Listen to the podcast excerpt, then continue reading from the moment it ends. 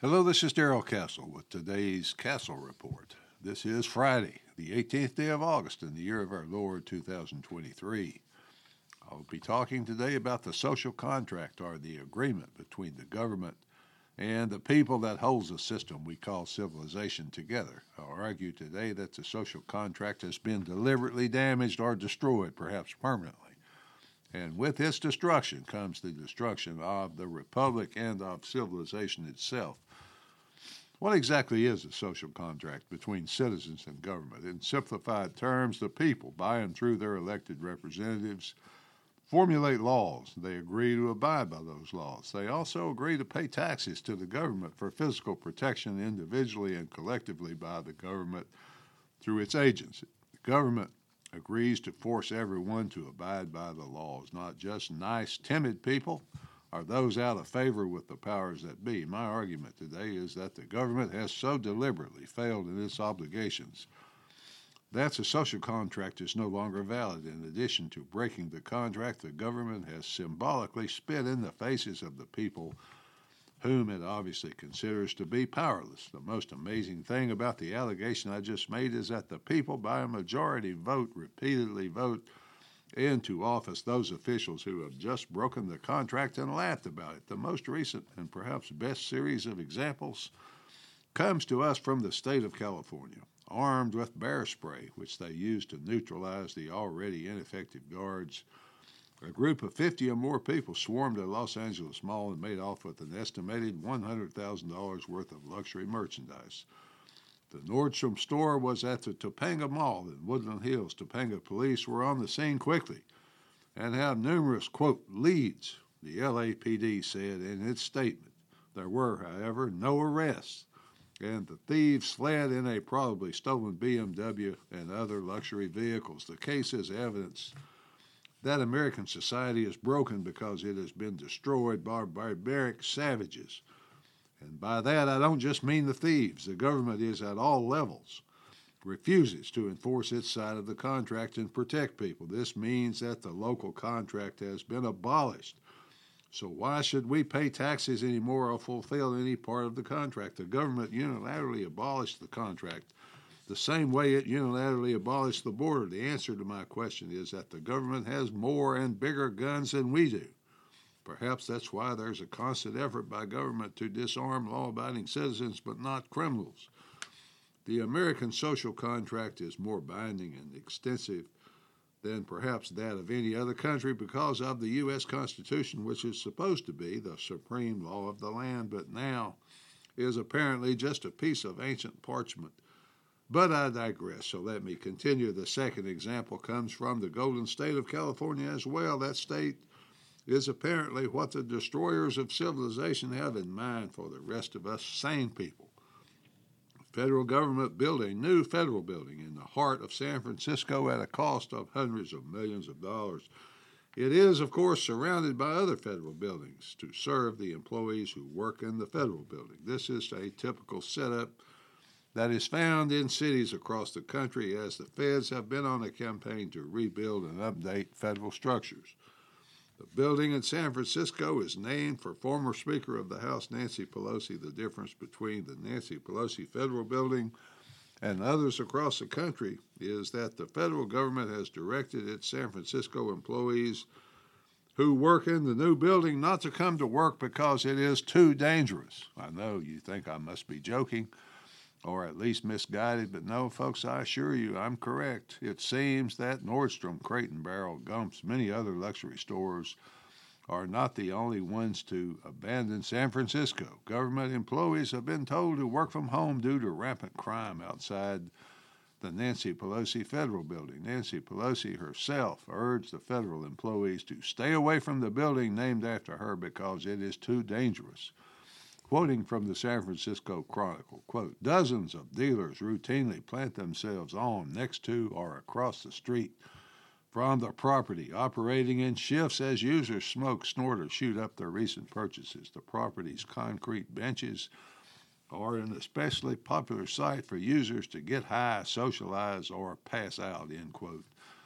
Now the Chronicle gives us the government's response to the problem. Quote, the safety of workers in our federal building has always been a priority for Speaker Emeritus Pelosi. Whether in the building or on their commutes, federal, state, and local law enforcement, in coordination with public health officials and stakeholders, are working hard to address the acute crisis of fentanyl trafficking and the related violence in certain areas of the city. End quote. Thanks to the Chronicle for the words, but let me respond with what I believe they really mean. What do you mean acute crisis? Why is it a crisis? It's a long term chronic disaster. It's only getting worse. San Francisco, arguably the most beautiful city and the most perfect setting of any city in the world, is now a perfect hellhole example of government abandoning its side of the social contract. All those words from the federal government are nothing but lies. They intend to do nothing because they're all in on the destruction of our civilization. I told you a couple of weeks ago that cities are the center of civilization, and to destroy cities is to destroy civilization. That's what our government is intentionally doing. The officials who hold government positions are only part of the problem, perhaps not even the most important part. The real problem is that they are often selected for their positions by some of the most evil people on this planet. That statement is especially true for district attorneys personally selected and put in office by George Soros specifically to destroy Chicago, Los Angeles, San Francisco, New York, Atlanta, Memphis, and many other cities. So the district attorneys, they're lawyers and officers of the court, they are. They're supposed to have honor and ethics. They are supposed to represent the people against criminals and prosecute the accused criminals, but instead, they allow themselves to become criminals, I should say, instead that they are shills, running dog shills at that for their masters who want them specifically to destroy their cities in order to destroy civilization. That destruction will offer the chance for the dream of millennia to finally be fulfilled. That dream is global government with them at the head. Of course, the district attorneys serve as the running dog toadies for the hidden vampires who own them. Well, in San Francisco, at least the federal government has made its position quite clear. It's abandoning the people to their own devices and fleeing the hellhole they has created.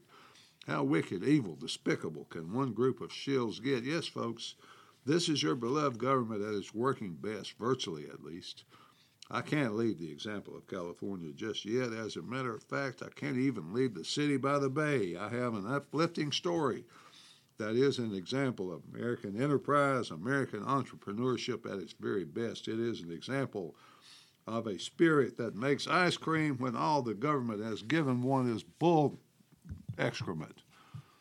Tourists curious about San Francisco's urban decay of abandoned shops, open drug use, open drug sales, homeless encampments can now get a guided tour a street savvy guide advertises that if you are fed up with the lack of action by the government, take a walking tour along the quote, doom loop tour to see the worst of the city for yourselves. Quote, you've seen the tweets, now get close and personal to the doom and squalor of downtown San Francisco, end quote. The guide goes on to say, quote, how can a city with a $14.6 billion annual budget be a model of urban decay?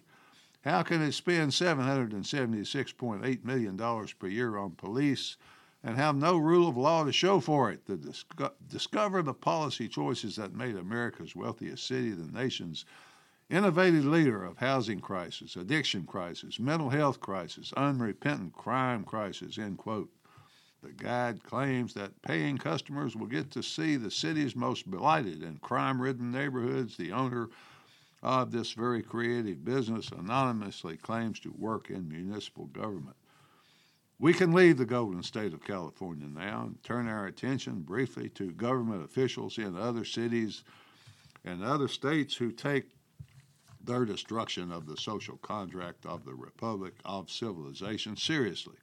The saboteurs of civilization seeks to drive another nail or a series of nails into the coffin of this republic with their prosecution of Donald Trump. They prosecute Trump for no real crime at all, while their boss, Joe Biden, appears to be guilty of bribery, extortion, perhaps even treason. The saddest part of the prosecution of Trump is that now it appears that another above reproach institution, the judiciary, suborned by politics, just bending with the political breezes that blow, once again, step by step, brick by brick, power is taken from we, the people, and stolen by the global elites. The voters could have turned Trump away and Biden away as well, but instead the elites had to take their choice from them and handle it Soviet Union style. Now, unfortunately, it's all just part of what Bill Barr calls the comic opera.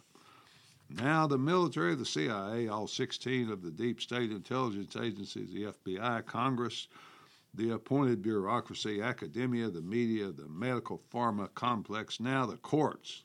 The courts are also singing in the comic opera in California, New York, Chicago, Atlanta, Memphis, Many other American cities, George Soros selected prosecutors are very adept at turning felonies into misdemeanors without bail or even charges.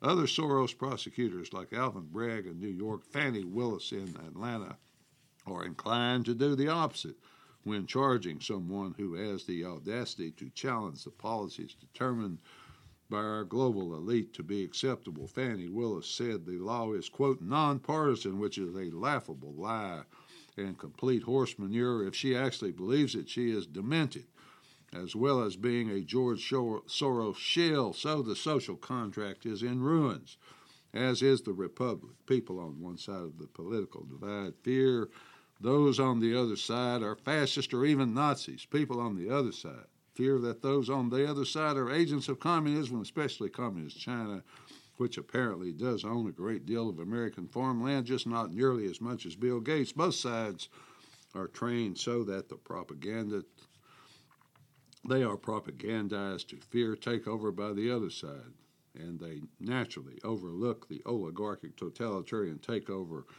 that has already occurred on both sides. Finally, folks, if there is a way back from this insanity to normal, I don't know what it is. I don't see it at least the way I see it now.